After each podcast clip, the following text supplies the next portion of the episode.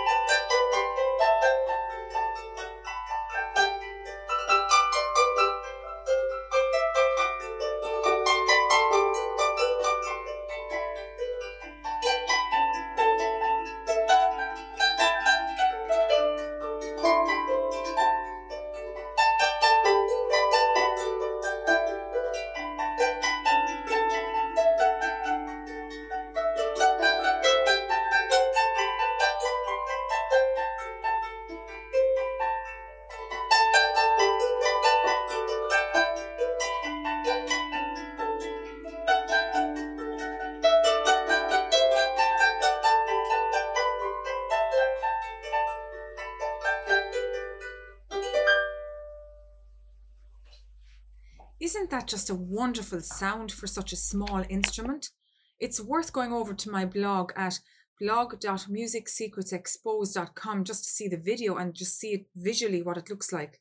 It's the most wonderful sound. Now, I want you to listen to this next piece of music and try and guess what instrument this might be.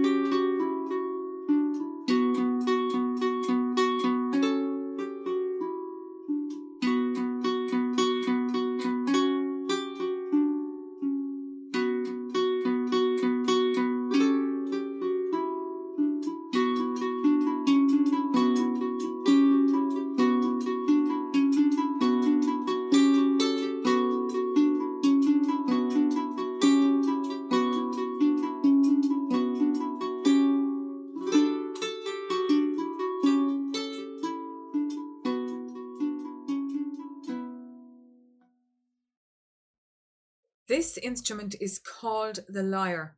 Now, again, I'm not going to even pronounce the name of the man who played the lyre in this in this extract.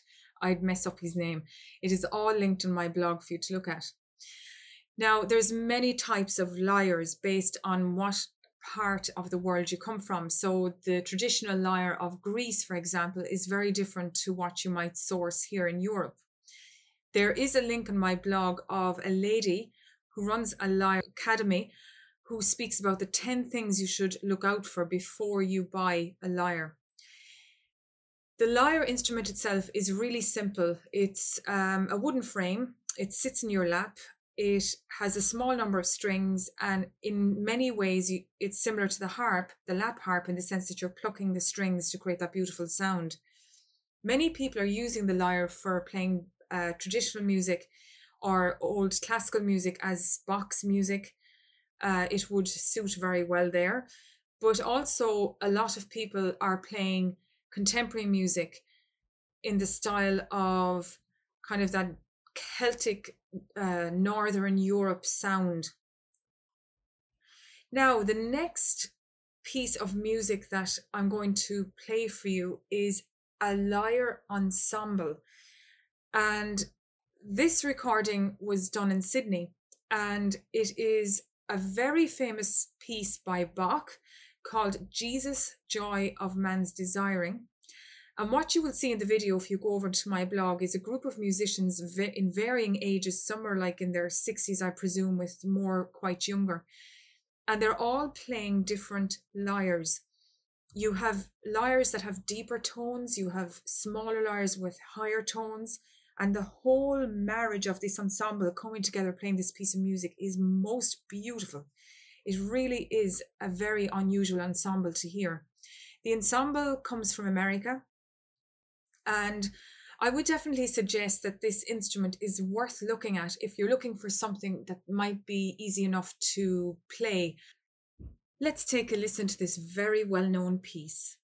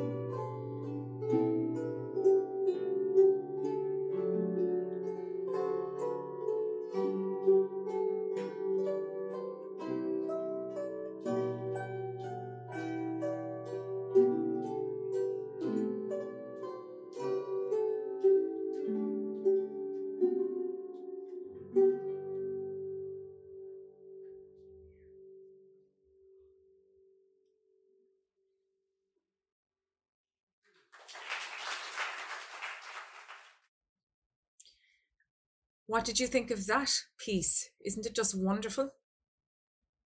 Typically, this piece is normally played in churches on big pipe organs, but to hear played in an ensemble like this is very refreshing. My suggestion to any student when they're studying their main instrument, for me it would have been piano in my day, is that picking up other instruments and learning them and just having fun with them can be very beneficial in terms of getting a greater understanding of rhythm, getting something that's very tactile, that's completely different to your main instrument of study. And again, the lyre lends itself so well to group settings. You can imagine a group of musicians coming together and, you know, one might do percussive techniques on the lyre, which I'm sure there are some doing that. And then you have more focused on the melody, other instrumentalists doing the inner harmonies of a certain piece of music in an ensemble. I think it creates the most beautiful sound when played all together in a group. Now, I hope this has given you a basic overview of what the lyre sounds like. They are easy to get. You can find them online, and the price point actually is quite low. You could pick up a very uh, small one uh, for about $50, maybe less.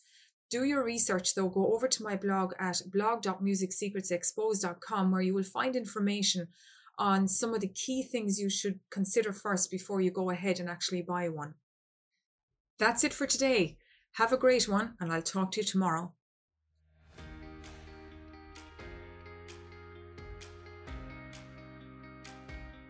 Many have come up to me and asked, Sylvia, let me ask you a question. I've started learning music, but I am stuck. I can't get the sound I dream of. I've spent time and a lot of cash. I'm so frustrated.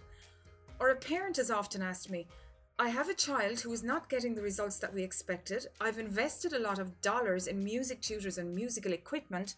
I'm so unsure. What can I do? My answer?